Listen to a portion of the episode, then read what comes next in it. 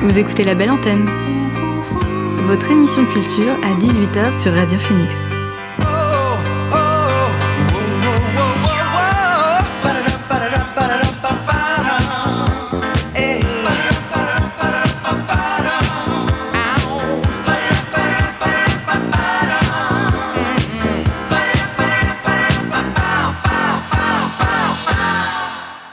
Bonsoir à tous et à toutes, il est 18h sur Radio Phoenix, c'est l'heure de la belle antenne, votre dose quotidienne d'actu culturel. Au programme, l'actu culturel en bref, la chronique jeux vidéo de Geoffrey, les sorties séries du mois et mes invités dans quelques instants. Thibaut Claudel, alias République, créateur du podcast sur Star Wars Outrider et auteur du livre Le mythe Star Wars 7, 8 et 9, Disney et l'héritage de George Lucas. Et puis euh, Sylvain Morgan, critique pour le site Game Live et podcaster pour, euh, pour euh, Star Wars en direct. En ce 4 mai, journée Star Wars, ils viennent nous parler de la mythique saga Star Wars. Mais avant tout ça, le son du jour.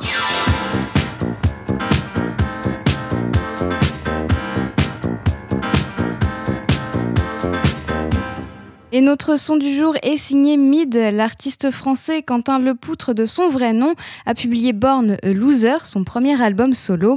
Il laisse de côté le groupe Club Cheval pour faire cavalier seul avec cet album, une invitation à transformer son salon en dance floor. Entre house et pop indie, Mid invite Mac DeMarco, joue Juan Waters ou encore le prodige britannique Bakar sur un disque solaire et dansant. On en découvre un extrait avec notre son du jour, Let You Speak.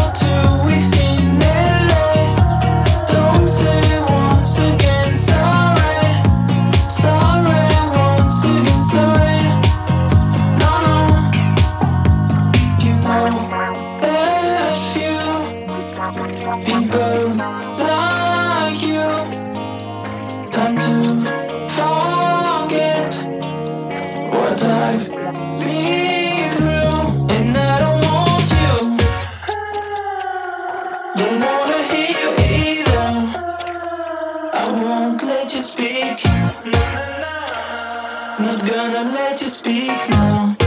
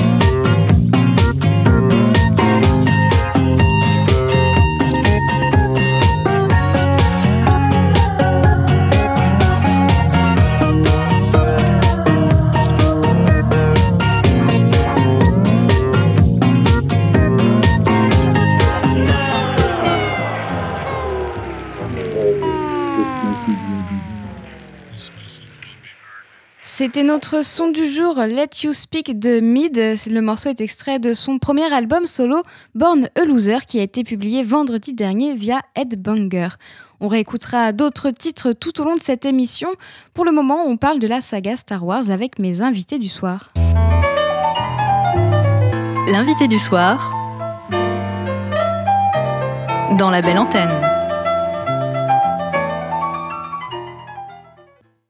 Mes invités viennent d'une galaxie très lointaine. Je reçois Thibaut Claudel alias République et Sylvain Morgan pour parler de la mythique saga.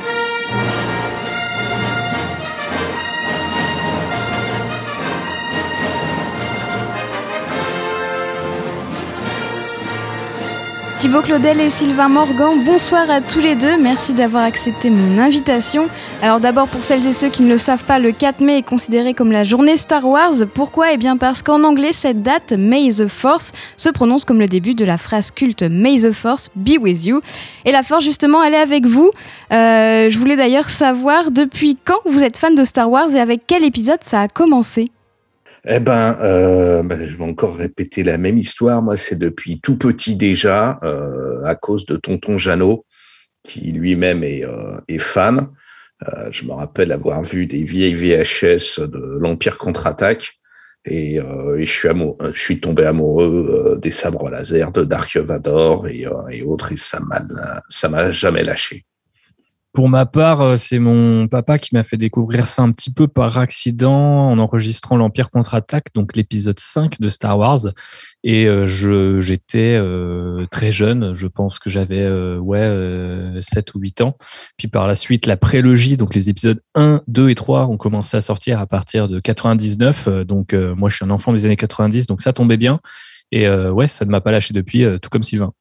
Alors aujourd'hui, la saga est un réel succès, on ne la présente plus, mais ça, il me semble que ça n'a pas toujours été le cas. Avant euh, la sortie donc, du premier épisode, qu'on connaît aujourd'hui sous le nom de l'épisode 4, le tournage avait été assez compliqué, les distributeurs n'y croyaient pas. Euh, est-ce que, à, quoi c'est dû tout ça euh, bah, Thibaut peut-être? Euh, à plein de choses, notamment au fait que George Lucas n'arrivait pas à en fait forcément euh, transmettre sa vision à ses pairs. Euh, lui qui pourtant avait enchaîné euh, deux films qui étaient, on va dire, relativement couronnés de succès. Alors pas forcément commercialement, mais au moins d'un point de vue critique ou, ou esthétique. Donc THX et American Graffiti. Mais pendant longtemps, en fait, ce qu'il avait en tête pour Star Wars était peut-être un petit peu moins clair que ça l'est aujourd'hui plus difficile à appréhender aussi pour un public euh, qui euh, ne connaissait pas forcément la culture euh, populaire, science-fiction, geek, comics, telle qu'on la connaît maintenant presque 50 ans plus tard.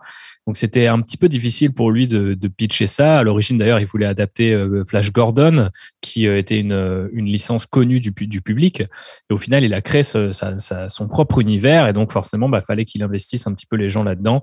Et euh, je pense que, outre le fait que ça puisse euh, demander des, des, ressources euh, un petit peu bah, voilà, extravagantes, il fallait pouvoir s'identifier à cette histoire-là. Et beaucoup de gens avaient du mal à croire à sa vision et vous voyez plutôt une espèce de, voilà, de fanfaron qui allait essayer de révolutionner l'industrie du cinéma, mais de toute façon échouerait faute de moyens et d'une véritable vision. Et euh, quelques années plus tard, bah, on en est euh, là où on en est. Donc, euh, beaucoup de gens se sont trompés, mais entre-temps, bah, il a aussi reçu l'aide de beaucoup de gens qui l'ont aidé à concrétiser cette vision. je pense à des artistes, par exemple, comme Ralph McQuarrie ou même un producteur comme Gary Kortz. Il y a beaucoup de gens qui l'ont entouré et qui ont rendu ça plus concret et peut-être plus facile à partager avec nous autres. Et bah, on s'en réjouit parce que c'est comme ça qu'on a découvert Star Wars. Et, ce succès, justement, euh, est-ce que tu l'expliques par rapport à cet univers qui est propre, qui est unique? Ouais, complètement. Euh, surtout pour euh, l'époque, parce qu'aujourd'hui, on, adapte tellement de choses et on va dans des ambiances tellement différentes avec bah, vraiment pléthore de plateformes et de médias différents à explorer. Euh, voilà, dans la fin des années 70, on n'en est pas du tout à, ce, à ce stade. Euh, il y a eu euh, effectivement Star Trek et par exemple des films comme 2001, l'Odyssée de l'espace qui ont pas mal secoué les gens sur la question de la science-fiction. mais on n'en est pas à ce côté un peu, on va dire, vraiment populaire, cultissime un petit peu où voilà les gens se rassemblent, discutent ensemble, voient tout un monde grandir sur différents supports. Donc forcément, ouais, quand ça arrive et que ça ne ressemble à la fois à tout ce qui se fait à l'époque et en même temps à rien de ce qui se fait à l'époque, eh ben, euh, je pense que le public est accroché et a envie d'en savoir plus. Et euh, bah, je crois que c'est d'ailleurs toujours le cas. Donc, euh, c'est ce qui fait, je pense, en partie la force de la saga. C'est pareil pour toi, Sylvain? Tu penses pareil? Oui, un peu, de choses près. C'est vrai que George Lucas a eu énormément de mal à faire le premier Star Wars. Euh, bah parce que tout simplement, les idées qu'il avait dans la tête, il n'arrivait pas, ou force, ou pas qu'il pas à les, présenter aux, différents producteurs, aux différents euh, intervenants qu'il y avait, mais euh, c'est plus parce que les, les, personnes en face ne comprenaient pas forcément de quoi, de quoi il allait s'agir. Euh, c'est là où il a eu euh, des difficultés. Par contre, une fois que la machine elle a été lancée, bah, Star Wars c'est quand même euh, comment dire, c'est une, une histoire relativement simple. C'est le bien contre le mal, c'est la princesse en détresse, c'est le, petit gamin qui, qui, se veut héros et qui deviendra héros. C'est ça qui a, accroché énormément de monde. Et plus on nous en donnait et plus on, en voulait. Ensuite, là où effectivement les producteurs se sont, euh, euh, se sont trompés, c'est que bah, euh, George Lucas a révolutionné le cinéma. Il a révolutionné les effets spéciaux parce que grâce à Star Wars, il a créé, enfin, il a dû créer la société ILM qui s'est spécialisée dans la production des effets spéciaux. Donc, à l'époque, c'était des maquettes. C'était euh, oui, c'était des, c'était des maquettes, c'était toutes les techniques pour euh, bah, pour faire ces ces arrière-plans euh, qui étaient de, de, de, paysages magnifiques, qui sont des qui sont des peintures. Et c'est pour le public, c'était du jamais vu. il y avait il y avait même on disait il voulait adapter Flash Gordon. Si on regarde les premiers films Flash Gordon, c'est quand même des c'est quand même des bons gros nanars de série B.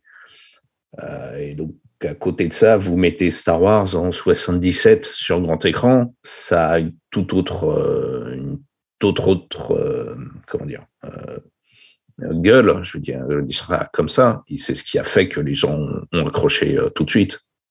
Et alors, malgré le succès, il y, a quand même, il y a quand même toujours eu des critiques, notamment avec l'arrivée de la prélogie, donc les épisodes 1, 2 et 3, notamment de la part des fans de la première trilogie, donc les épisodes 4, 5, 6. Qu'est-ce qui n'a pas plu en fait dans cette, euh, dans cette nouvelle trilogie? Ils sont vieux. C'est que c'est exactement le même problème qu'il y a avec la postologie. C'est que ceux qui étaient gamins à la première trilogie euh, n'étaient plus gamins à la, à la prélogie. Ils avaient, euh, 20, ils avaient 20 ans de plus. Et, euh, à 20 ans de, ils étaient adultes. Et euh, les Star Wars ne sont pas dessinés aux adultes de, de base. C'est des films pour enfants, euh, le tout entre guillemets. Mais euh, mais c'est pour ça que ça leur a. Mais c'est pas mon Star Wars. Euh, ils, avaient aussi leurs propres comment dire leurs propres envies et leurs propres leurs propres attentes. Ils s'étaient imaginés comment Anakin Skywalker était devenu euh, Vador et, euh, le problème c'est que George aussi avait euh, imaginé comment Anakin était devenu Vador sauf que c'était pas du tout la même euh, la même chose qu'il avait imaginé donc c'est arrivé en les deux visions celle de George et celle des fans vieux et adultes euh, se sont rencontrés en opposition alors que bah, ceux qui étaient gamins ou adolescents à la prélogie ont adoré Pourtant, cette euh, prélogie, elle est quand même euh, plus politique, donc elle aurait pu plaire aussi aux, adultes. Il y a quand même la chute de la démocratie qui bascule dans la dictature avec bah, la, prise de pouvoir de Palpatine. Donc ça aurait pu quand même leur plaire, non? On peut se dire ça. Je pense que ça aurait pu leur plaire. Je pense que beaucoup d'adultes, en fait, ont repéré ça par la suite ou repèrent ça aujourd'hui. Euh, tout le monde n'a pas détesté euh, la, prélogie, bien heureusement. Après, euh, comme le dit Sylvain, il y, a, il y, a, plein de choses qui ont changé. Il y a les attentes des fans. Il y a eu une génération, voire plusieurs, qui ont été créées entre les deux trilogies. Donc forcément, chaque génération est arrivée avec un certain nombre d'enjeux et une définition très précise de Star Wars. Entre-temps, Lucas, qui a ses propres obsessions, technologique parce qu'il y a aussi l'aspect visuel de la prélogie où euh, on est quelques années avant, euh, il voulait pousser euh, des nouvelles techniques de tournage, de mise en scène, etc. Et donc ça n'a pas forcément plu parce que ça ne ressemblait pas aussi visuellement à ce qu'avait été Star Wars jusqu'à présent. Donc il y avait effectivement un décalage entre le créateur et on va dire ses premières ses, premières générations de, fans et l'aspect politique qu'on pourrait rapprocher d'un côté plus adulte c'est dans un premier temps avec euh, des exemples euh, peut-être mieux connus comme euh, par exemple le personnage de Jar Jar qui est un petit peu embêtant, couillon. et ben finalement ça a échappé aux gens ou en tout cas ça a échappé aux gens pourquoi c'était là. C'est-à-dire que pourquoi d'un coup on nous parlait de blocus économique, on avait des scènes au Sénat alors que c'est vrai que si on se limite aux trois premiers épisodes de, la saga, à la trilogie originale, l'aspect politique, il est beaucoup plus guerrier. Il est incarné voilà, dans une guerre civile avec des rebelles, etc. C'est politique aussi, mais sous une forme peut-être plus, euh, peut-être plus divertissante, plus palpitante quoi, que des débats euh, à l'Assemblée. Et euh, c'est vrai que je pense que ça a choqué. Et malgré tout, aujourd'hui, c'est quand même une forme de richesse et un moyen pour la prélogie de continuer à exister et euh, malheureusement aussi, euh, bah, tout simplement par le, parce qu'elle se rapproche par moment de ce qu'on vit dans le vrai monde et ce qu'on voit dans le vrai monde. C'était déjà le cas à l'époque et je pense que malheureusement, on n'a pas gagné en subtilité au fur et à mesure des années. Et du coup, la prélogie reste un petit peu euh, pertinente, très pertinente même de, ce point de vue-là. Et alors l'univers Star Wars ne se résume pas qu'à ces trilogies, il y a toute une culture qui s'est développée autour de cet univers. Est-ce que c'est ça qui plaît aussi? Il y a des séries, des comics, des jeux vidéo?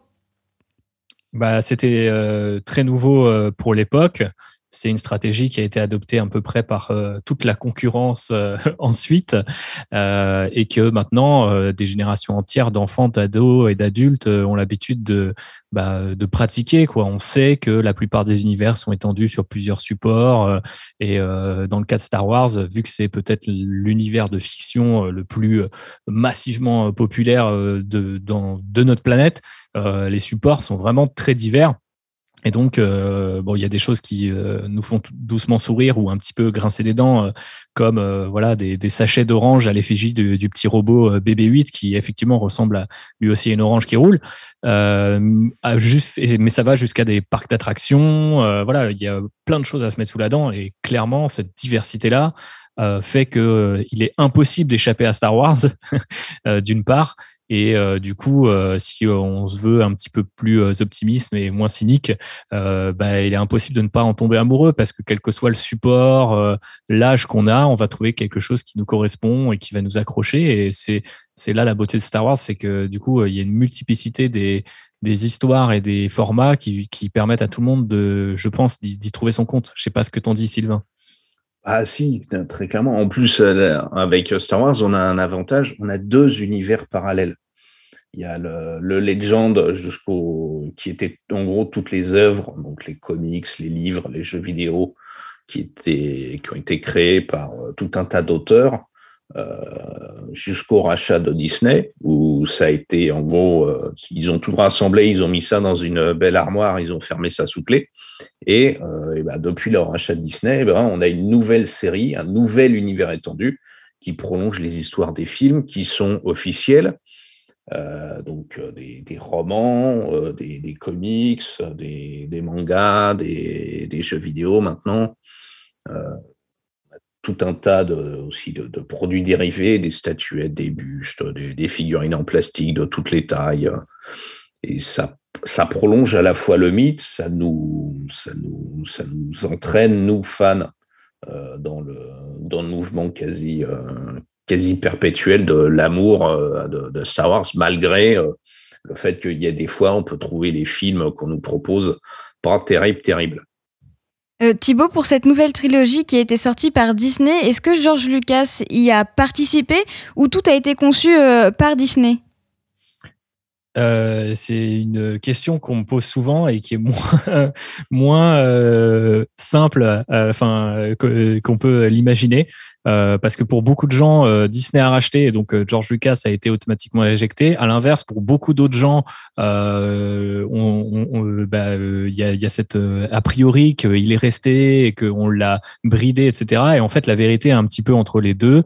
en gros, euh, il voulait que Star Wars euh, lui survive et euh, qu'il soit, on, va dire, que cet univers soit à l'abri dans une société qui a, on va dire, un CV assez extensible et dans la gestion de, différentes propriétés intellectuelles. Et donc Disney, étant la machine qu'elle est, et déjà en 2012, au moment du rachat, voilà, je pense qu'il se tourne assez naturellement vers cette entreprise-là.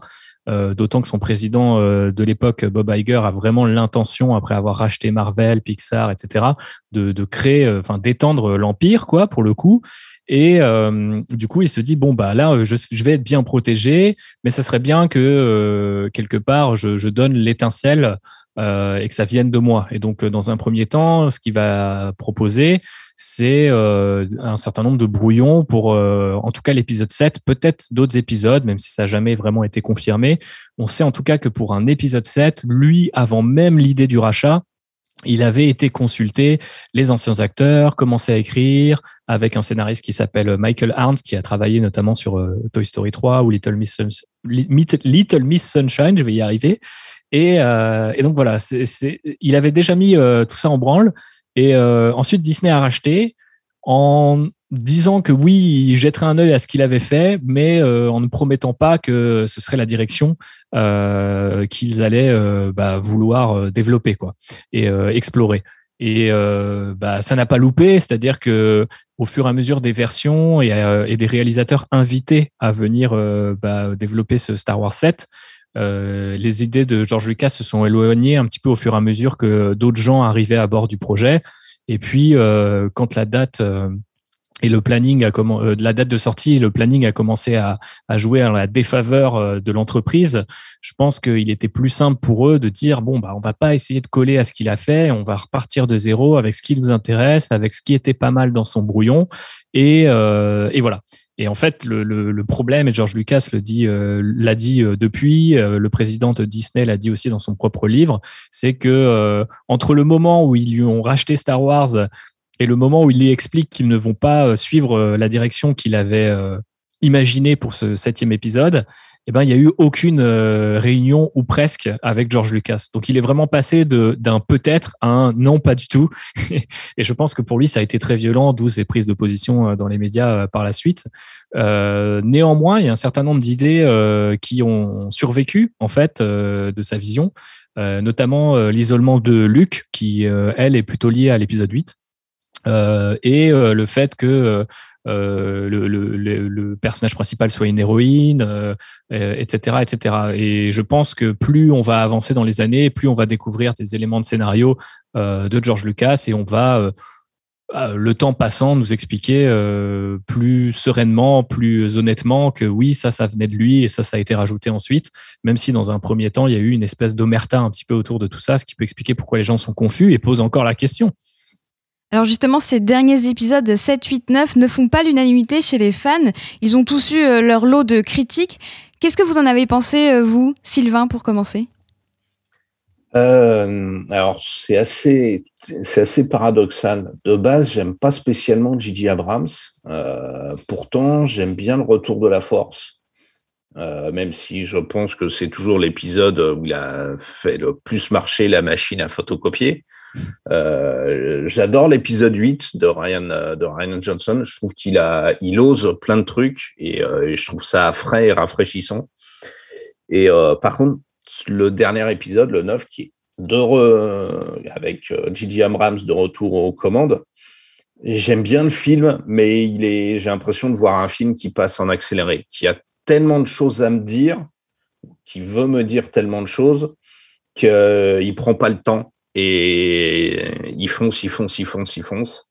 Et, euh, globalement, c'est ça qui me, c'est ça qui me dérange. Même si je les, même si je les aime bien, j'aime bien cette, euh, cette trilogie. Euh, bah, il y a toujours ces petits, il y a plus de couac sur ces, sur ces épisodes-là que, que j'en trouve sur les, sur les autres. Et Thibaut, est-ce que tu es du même avis? Ouais, à peu près. Euh, je reconnais euh, beaucoup de qualités à JJ Abrams, mais euh, quand il est revenu, je me suis dit qu'il allait avoir un petit problème, c'est qu'il n'est pas forcément connu pour briller sur, on va dire, les fins de manière hyper simpliste. C'est-à-dire que c'est un mec très fort pour développer du mystère, introduire des personnages en un rien de temps, et c'est ce qui marche très bien dans The Force Awakens, donc Le Réveil la Force, l'épisode 7. Et quand il arrive au bout de ces mystères, et je pense que les gens qui ont peut-être vu la série Lost, qui ensuite est passée dans d'autres mains, mais en fait, ça vous permettra de comprendre l'idée, c'est que on, développe tellement le mystère que la fin, quelque part, elle est programmée à décevoir, et ça n'a pas loupé pour Star Wars. Et je trouve que euh, il n'arrive pas à, enfin, il, décolle très bien et il atterrit euh, beaucoup plus péniblement J.J. Abrams. Et entre, on a eu un Ryan Johnson qui a fait un épisode qui est très personnel. Euh, que beaucoup voient comme euh, iconoclaste, un petit peu presque dérangeant, etc., mais qui, je pense, était nécessaire et limite fonctionne très bien dans la stratégie de Disney après avoir fait un épisode très nostalgique très euh, photocopie pour reprendre euh, l'expression de Sylvain, eh ben on a un épisode qui au contraire lui est entièrement nouveau, c'est une espèce de, de, trait de peinture comme ça euh, euh jeté comme sur le sur le cadre et les gens s'interrogent et on relance le débat et oui alors du coup il y a eu beaucoup de de pots cassés par rapport à ça, euh, des histoires de harcèlement d'acteurs et d'actrices pris à partie sur les réseaux sociaux par des fans qui étaient pas contents alors que bon sont pas spécialement responsables de ce qu'on fait dans un film et harceler les gens c'est rarement cool donc, euh, il y a beaucoup de choses en fait euh, qui ont été apprises, euh, je pense, de, de gré ou de force par cette postlogie qui, du coup, est un petit peu d'emblée paraît un petit peu brouillonne, quoi, inachevée, un, un petit peu flou, quoi. Et c'est vrai que par rapport à la, même par rapport à la prélogie, qui, on l'a rappelé juste avant, était elle aussi critiquée eh ben, la prélogie, est quand même assez consistante du début à la fin sur ce qu'elle a envie de faire, ce qu'elle a envie de raconter. Euh, la postlogie, à l'inverse, donc ces derniers films-là, eux partent dans un sens, puis dans l'autre, et finissent par atterrir pas tout à fait au milieu. Donc il y a quelque chose de vraiment frustrant quand on est fan de voir un univers qui a évolué sur plus de 40 ans ne pas réussir à, quelque part faire un choix. Et parfois, euh, je pense que c'est ce que beaucoup de gens reprochent euh, au Star Wars de Disney, c'est voilà, c'est de à trop vouloir contenter tout le monde quelque part, ne contenter personne. Et après, c'est vrai qu'en 2021 maintenant, c'est une position un petit peu difficile à tenir quand on a euh, des, des, voilà des fans qui peuvent avoir des moyens très toxiques de faire entendre leurs avis. C'est exactement ça. Je pensais un peu pareil justement sur le côté brouillon et, et oui, on peut pas faire plaisir à tout le monde, donc forcément, c'est compliqué de créer quelque chose qui fasse plaisir à tout le monde. En tout cas, merci Thibaut Claudel et Sylvain Morgan d'avoir été avec nous sur la belle antenne. Alors je rappelle que Thibaut, tu es le créateur du podcast sur la saga Hot Rider et que tu es aussi auteur du livre Le mythe Star Wars 7, 8 et 9, Disney et l'héritage de George Lucas. Et Sylvain, tu es critique pour le site Game Alive et podcaster pour pour euh, Star Wars en direct et que la force soit avec vous. On marque une pause musicale avant de faire un point sur les dernières actualités culturelles. Malgré son nom, Los Retros n'est pas un groupe, mais le projet d'un artiste solo, le latino-américain Maori Tapia. Vendredi dernier, il a publié son troisième EP, Looking Back, un disque chill entre sonorités funk et pop lofi. On en écoute un morceau avec Likewise.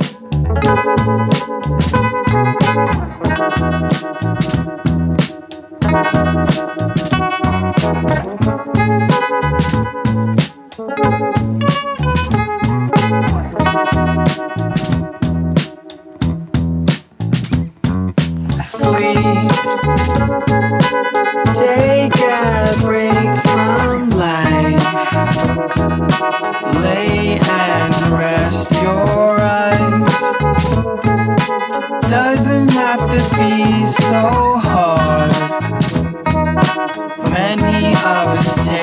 I'm wrong waiting for a long stuff things to fix. Themself alone. When you wake remember i'm your lover forever. Never lose our touch. Because that's all that we have. And it's really my bad. I brought you into this. But now love me and I'm glad. Girl, I feel the same.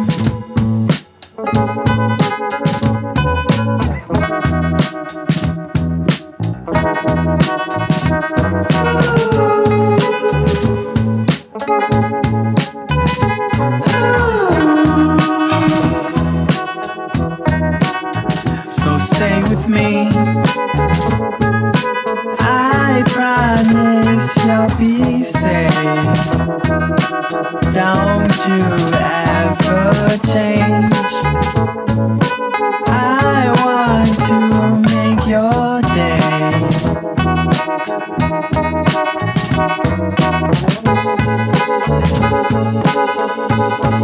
I'll love you from afar. Even love you when you're gone. Just please come back.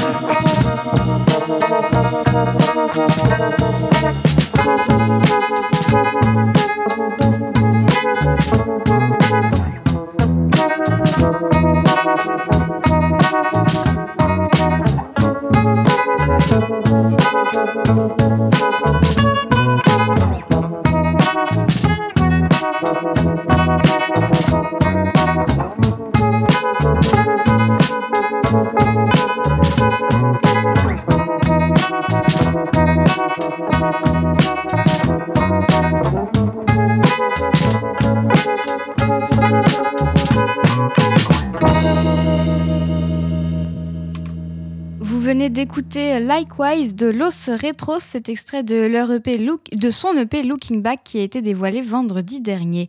On viendra à la musique un peu plus tard. Pour le moment, on fait un point sur l'actualité avec l'actu culturel en bref. Number one news. And here's making news. I'm Susan Ortega. I'm Evan Baxter, and here's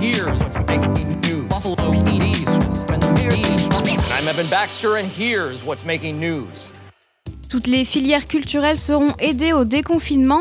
La ministre de la Culture, Roselyne Bachelot, a promis que toutes les filières culturelles seraient aidées pendant euh, les semaines de réouverture progressive des lieux culturels, dont les modalités sont en cours d'affinage avec euh, les professionnels et dont elle a donné une ébauche. Dans le détail, la ministre a officialisé euh, les grandes lignes de la reprise qui restent à affiner. Réouverture à 35% de la jauge le 19 mai pour les cinémas et salles de spectacle assises dans la limite de 800 spectateurs. Puis jauge à 65% le 9 juin et levée totale des jauges le 1er juillet. Vente de confiserie, popcorn et restauration resteront interdits dans un premier temps. Les théâtres privés qui choisiraient de ne rouvrir qu'en septembre pour des raisons économiques seront également accompagnés. Du côté des musées et monuments, un seuil de 8 mètres carrés par visiteur sera imposé à la réouverture qui pourrait être euh, assoupli à 4 mètres carrés par visiteur le 9 juin.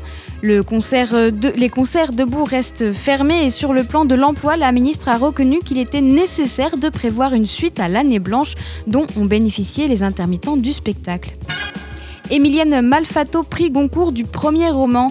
Le prix a été décerné aujourd'hui à la photojournaliste pour son roman Que sur toi se lamente le tigre, récit de la dernière journée d'une jeune irakienne qui va être tuée par son frère parce qu'elle est enceinte hors mariage. Le roman a été publié en septembre par euh, Elisa d'une maison d'édition basée à Tunis. Il avait été remarqué grâce à la mention spéciale des lecteurs du prix hors concours 2020 qui s'adresse aux éditeurs indépendants, rarement récompensés par les plus grands prix littéraires. Le prix concours de la nouvelle a été décerné à l'israélien francophone Shmu- Shmuel euh, T. Meyer pour euh, Et la guerre est finie. Le prix Goncourt euh, de la, de la biographie pardon, Edmond Charles Roux est allé à Pauline Dreyfus pour euh, Morand. Et enfin, le prix euh, Goncourt de la poésie Robert Sabatier est revenu pour l'ensemble de son œuvre à Jacques Roubaud. Marvel prépare son retour en salle alors que sa deuxième série Falcon et le soldat de l'hiver vient de s'achever sur Disney ⁇ Marvel Studios passe à l'étape suivante, son retour au cinéma. Ce sera avec Black, Widow le 7 juillet, mais pas que. Plusieurs films sont déjà dans les tuyaux, à commencer par Eternals, signé Chloé Zhao, récente lauréate de l'Oscar de la meilleure réalisation grâce à Nomadland. Le film sortira le 3 novembre. Pour les autres productions, il faudra patienter un peu plus fin 2021, voire euh, fin 2022 pour par exemple Spider-Man No Way Home, Black Panther Wakanda Forever ou encore, ou encore The Marvels qui est la suite de Captain Marvel. D'autres productions Marvel sont aussi prévues pour 2023. Ces annonces ont été faites dans une longue bande-annonce centrée sur l'avenir du MCU où résonne la voix de Stan Lee. The Red Hot Chili Peppers cède son catalogue à Hypnosis. Le groupe américain de rock alternatif The Red Hot Chili Peppers a cédé son catalogue de chansons à l'un des géants de la gestion des droits musicaux, le britannique Hypnosis, pour une somme évaluée entre 140 000 et 150 millions de dollars selon euh, le site du magazine Billboard. Le fonds d'investissement décroche là un nouveau record, un nouveau morceau de choix après avoir euh, déjà raflé les catalogues de Shakira ou encore de Neil Young. Depuis quelques années, la concurrence fait rage entre euh, des véhicules d'investissement comme Hypnosis, Concorde ou euh, Primary Wave, avec en embuscade les grands labels de l'industrie du disque, tels Universal Music. L'appétit des investisseurs pour les droits musicaux tient en bonne partie à l'émergence du streaming qui a ouvert des débouchés à une industrie qui se cherchait à nouveau, un nouveau modèle au début des années 2000. C'est tout pour l'actu culturel en bref. On retourne à la musique avant de parler jeux vidéo avec Geoffrey. La chanteuse américaine Gloom a sorti son tout premier album The Internet avec euh, le titre What is a Feeling que l'on va écouter. Elle fait ressortir le rythme du synthé. Sa voix se fond à merveille dans la mélodie glamour. Voici What is a Feeling.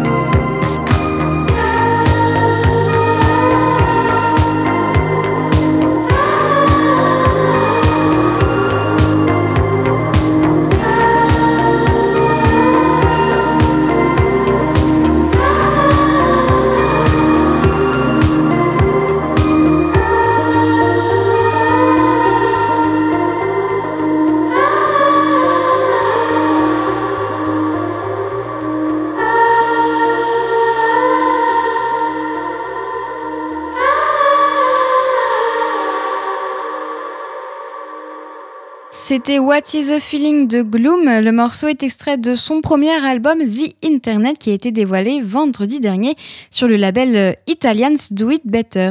On retournera à la musique juste après la chronique jeux vidéo de Geoffrey.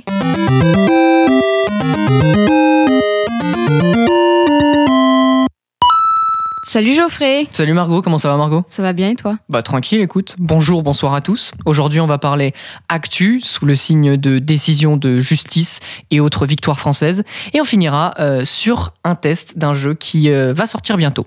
Trêve d'introduction, fini de s'échauffer, c'est l'heure de la chronique. Et on commence avec une décision de justice, celle qui devait décider du repreneur de l'entreprise de cloud computing Shadow. Beaucoup de mots compliqués pour peu de choses, mais des choses bien.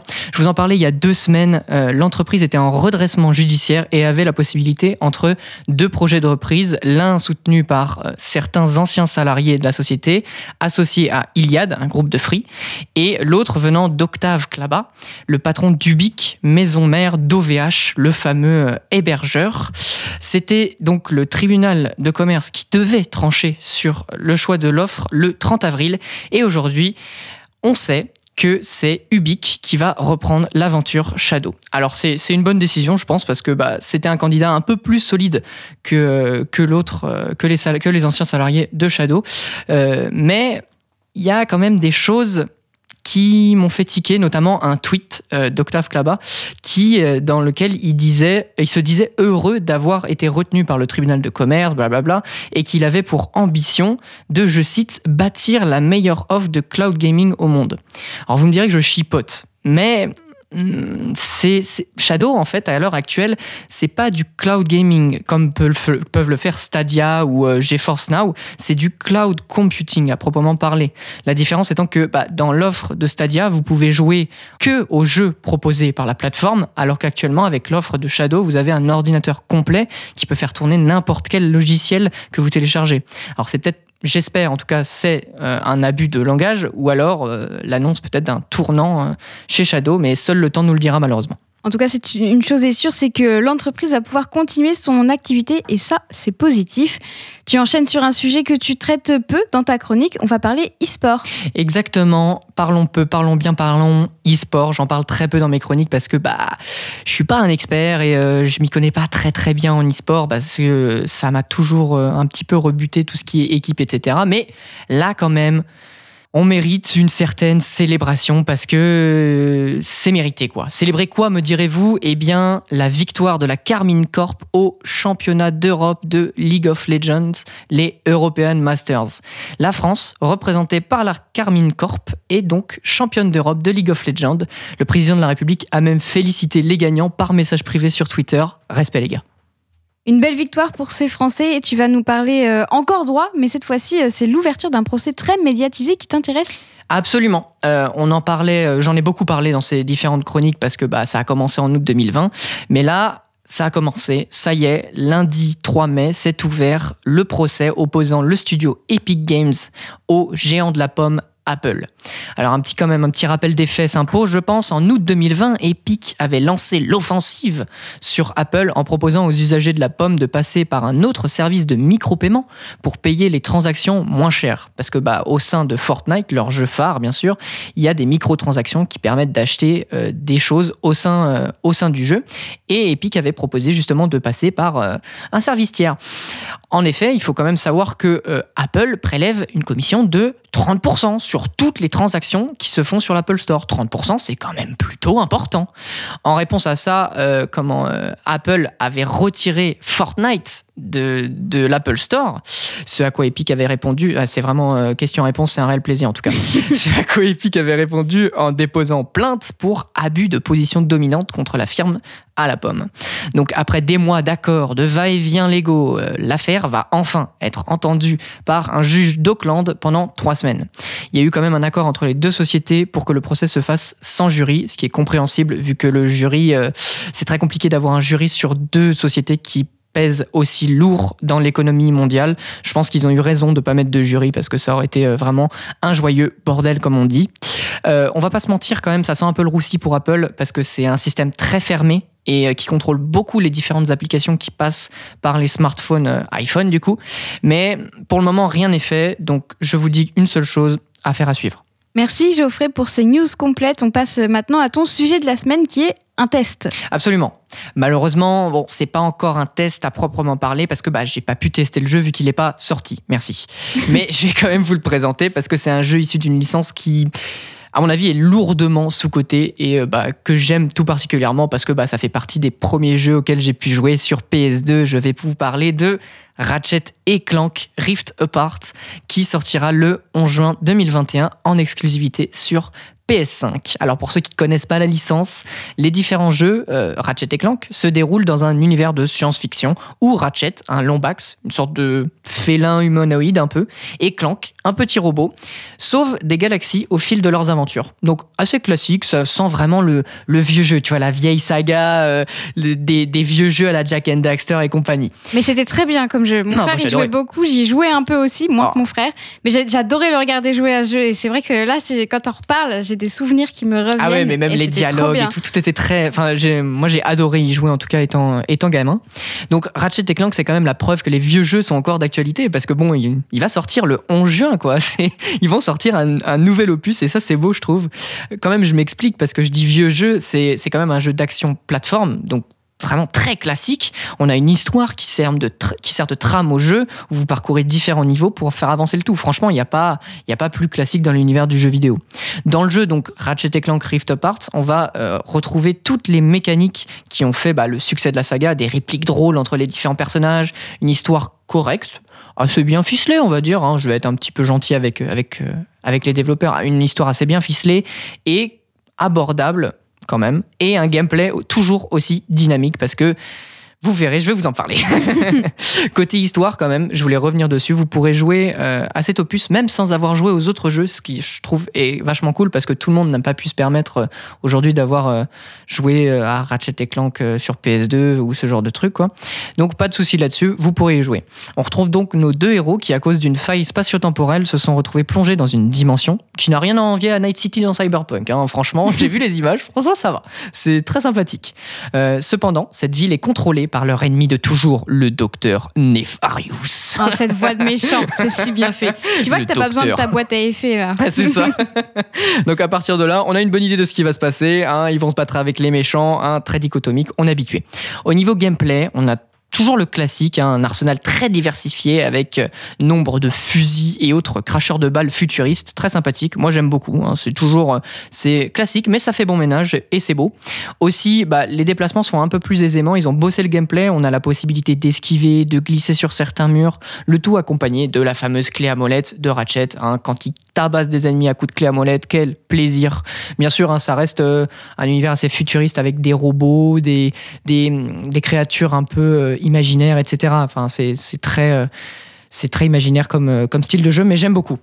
Gros point fort sur PS5, pardon, le retour haptique. Euh, je vous en ai parlé quelques fois dans cette chronique, des gâchettes qui permet de pousser l'immersion assez loin parce qu'en gros, c'est un retour au niveau des gâchettes quand vous tirez avec qui va vous permettre de sentir un peu comme si vous aviez du recul ou comme si vous aviez une sorte de résistance. Et chaque fusil aura un retour différent au moment de tirer. Donc, je trouve que c'est. En tout cas, c'est ce qu'on nous a promis pour le moment. Après, est-ce que ça se fera vraiment? Est-ce que ça sera vraiment propre? On verra parce que pour le moment, les facultés de la manette de PS5 sont sous-exploitées. Donc, on verra ce que ça donne. Côté graphisme, on n'est pas sans reste non plus. C'est beau. C'est beau quand même. C'est pas un monde ouvert, mais ça reste très sympa. Pour le moment, euh, rien à dire de plus. hein. C'est coloré, c'est euh, du Ratchet et Clank tout craché quoi. En conclusion, pour moi, euh, Ratchet et Clank Rift Apart, c'est un survivant de l'époque de PS2 avec Avec une note de nostalgie à la Jack and Daxter ou à la Sly Cooper, et ça fait plaisir de voir qu'ils n'ont pas été euh, laissés sur le côté, parce qu'ils méritent quand même. Si vous cherchez un jeu solo avec une histoire sympathique et chill, franchement, je vous le conseille de le précommander parce qu'il vaut le coup. C'est pas la claque de l'année, mais euh, pour moi, ça risque quand même d'être un très bon jeu. Bon, petit bémol, je m'attendais à ce qu'il soit moins cher, genre qu'il soit dans les 50 euros ou, ou ce genre de, prix. Malheureusement, c'est 70 euros en précommande. C'est un peu cher pour ce qu'on en sait pour le moment, mais bon, qui sait, on va peut-être avoir euh, de belles choses. Après, moi, je pourrais peut-être plus vous conseiller d'attendre un petit peu et de vous dire quand vous avez envie, euh, voilà, quand il tombe à 50, à 40, 50 euros, de l'acheter en occasion ou ce genre de truc, parce que bah 70 euros, ça fait un peu mal pour un, pour un Ratchet et Clank dont on ne sait pas grand-chose pour le moment. C'est tout pour moi, c'était l'actu jeux vidéo de ces dernières semaines. On se retrouve euh, la semaine prochaine pour la dernière de la saison, mesdames et messieurs. D'ici là, portez-vous bien et restez branchés. Merci Geoffrey pour ta chronique toujours complète euh, jeux vidéo et on se retrouve donc tu l'as dit euh, la semaine prochaine pour ta dernière de la saison. J'ai hâte. Et ça stream ce soir? Ah, peut-être, on verra. On Je- verra. Si, je- si j'ai envie. Ok, à la semaine prochaine en tout cas. À la semaine prochaine. Retourne à la musique avant de parler des sorties séries du mois. Le groupe de rock indé américain Crumb a sorti Ice Melt vendredi dernier, un deuxième album où ils apportent des sonorités jazz, hip-hop, électro ou bien encore euh, pop. Ice Melt est un album rempli de mélodies intelligentes et de voix délicieuses et c'est ce qu'on va découvrir avec le morceau LA.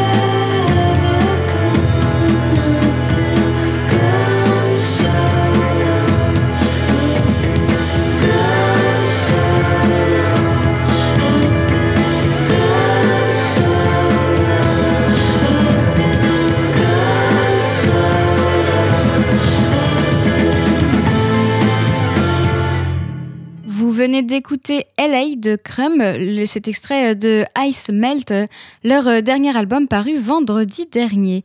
On va maintenant euh, passer aux sorties séries, puisque nous sommes au début du mois de mai, il va y avoir de la nouveauté, et je vous ai donc sélectionné les séries les plus attendues ce mois-ci. You know nothing, Jones. Yo soy Pablo Emilio Let's potato. Goddamn right. On commence avec euh, la dernière série Star Wars. Oui, on est encore dans le thème Star Wars qui sort sur Disney, qui est sorti sur Disney+. Après le succès euh, de The Mandalorian, la plateforme dévoile aujourd'hui sa nouvelle série animée The Bad Batch. Suite de la série animée Clone Wars, cette série se penche sur une période passionnante de la saga, mais jusqu'ici peu explorée, la période de, transition entre la République et l'Empire, juste après les événements racontés dans La Revanche des Sith. L'escouade Bad Batch euh, est, est une troupe d'élite de clones expérimentaux euh, génétiquement différentes de ceux constituant la grande armée de la République, trouve marques dans une galaxie en pleine transformation à l'issue de la guerre des clones. Le premier épisode de The Bad Batch est dispo depuis aujourd'hui sur Disney+. Toujours, euh, on va changer de, plateforme, on va aller du côté de, Netflix. La série euh, Jupiter's Legacy sort ce vendredi. Cette nouvelle série met en scène une nouvelle génération de super-héros qui doit prendre la relève de ses parents pour sauver le monde. La première, cette première génération au monde euh, vénérée. pardon, cette première génération de super-héros au monde est vénérée. La suivante a du mal à rester à la hauteur des exploits légendaires de ses parents. Comme, euh, comme dans la vie normale, les parents rêvent d'un idéal pour euh, leurs enfants que ces derniers refusent parfois. Plus que les combats et les super-pouvoirs, c'est la relation que tissent ces jeunes adultes avec leurs parents qui fait euh, le sel de cette nouvelle série. C'est un drame familial dans une famille pas tout à fait comme les autres, adapté des comics de Mark Millar et Frank Quitely du même nom. Jupiter's Legacy, c'est dispo dès ce vendredi sur Netflix. Autre sortie sur Netflix, la dernière série de Ryan Murphy. Après euh, Ratchet, le réalisateur américain produit la mini-série Alston euh, qui suit l'ascension et la chute du fameux styliste du même nom qui est interprété par Ewan McGregor. À l'origine d'un véritable empire mondial de la mode dans le New York des années 70 et 80, Alston habille Jackie Kennedy, Lisa Minnelli, Bianca Jagger ou encore Elizabeth Taylor. Pilier du mythique Studio 54, il copine avec Andy Warhol, multiplie les fêtes, les amants et les lignes de cocaïne. Un rachat hostile le force à se battre pour reprendre le contrôle de son bien le plus précieux, le nom Alston lui-même. Avec Alston, Ryan Murphy poursuit son contrat de 300 millions de dollars avec Netflix. Après le succès de Ratchet, le, créateur et producteur s'aventure dans une histoire certainement moins accessible, mais qui devrait trouver son public. Prochain projet, une mini-série sur, euh, sur l'un des tueurs en série les plus célèbres d'Amérique, Jeffrey Dahmer, avec euh, Evan Peters. En attendant, Alston, ça le 14 mai sur Netflix. Et on termine avec une série Amazon par le réalisateur américain euh, Barry Jenkins, The Underground Railroad, adapté du roman du même nom de Colson White- White- Whitehead. Cette série s'intéresse à un événement méconnu, le chemin de fer clandestin. Cette Underground Railroad, en anglais, était un véritable réseau ferré sur lequel se sont échappés des milliers d'esclaves au 19e siècle pour rejoindre le nord des, des États-Unis où l'esclavage était déjà aboli. On suit donc euh, Cora Randall, une jeune esclave à la conquête de sa liberté dans le sud des États-Unis avant la guerre de sécession. Après s'être échappée d'une plantation de Géorgie, Cora découvre l'existence du légendaire chemin de fer clandestin. Donc ce réseau souterrain secret, bi- bien réel et rempli de chemins de fer et tunnels créés par des ingénieurs. Avec Barry Jenkins à la réalisation, pour rappel c'est le réalisateur de Moonlight ou encore de Sibyl Street pouvait parler, on devrait donc avoir le droit à une petite merveille visuelle. The Underground Railroad, c'est à voir sur Amazon Prime Video le 14 mai. Vous écoutez la belle antenne sur Radio Phoenix. 18h58 sur Radio Phoenix, la belle antenne c'est fini. Merci à Marie pour la technique. J'aurai le plaisir de vous retrouver demain dès 18h. Bonne soirée et à demain sur Radio Phoenix.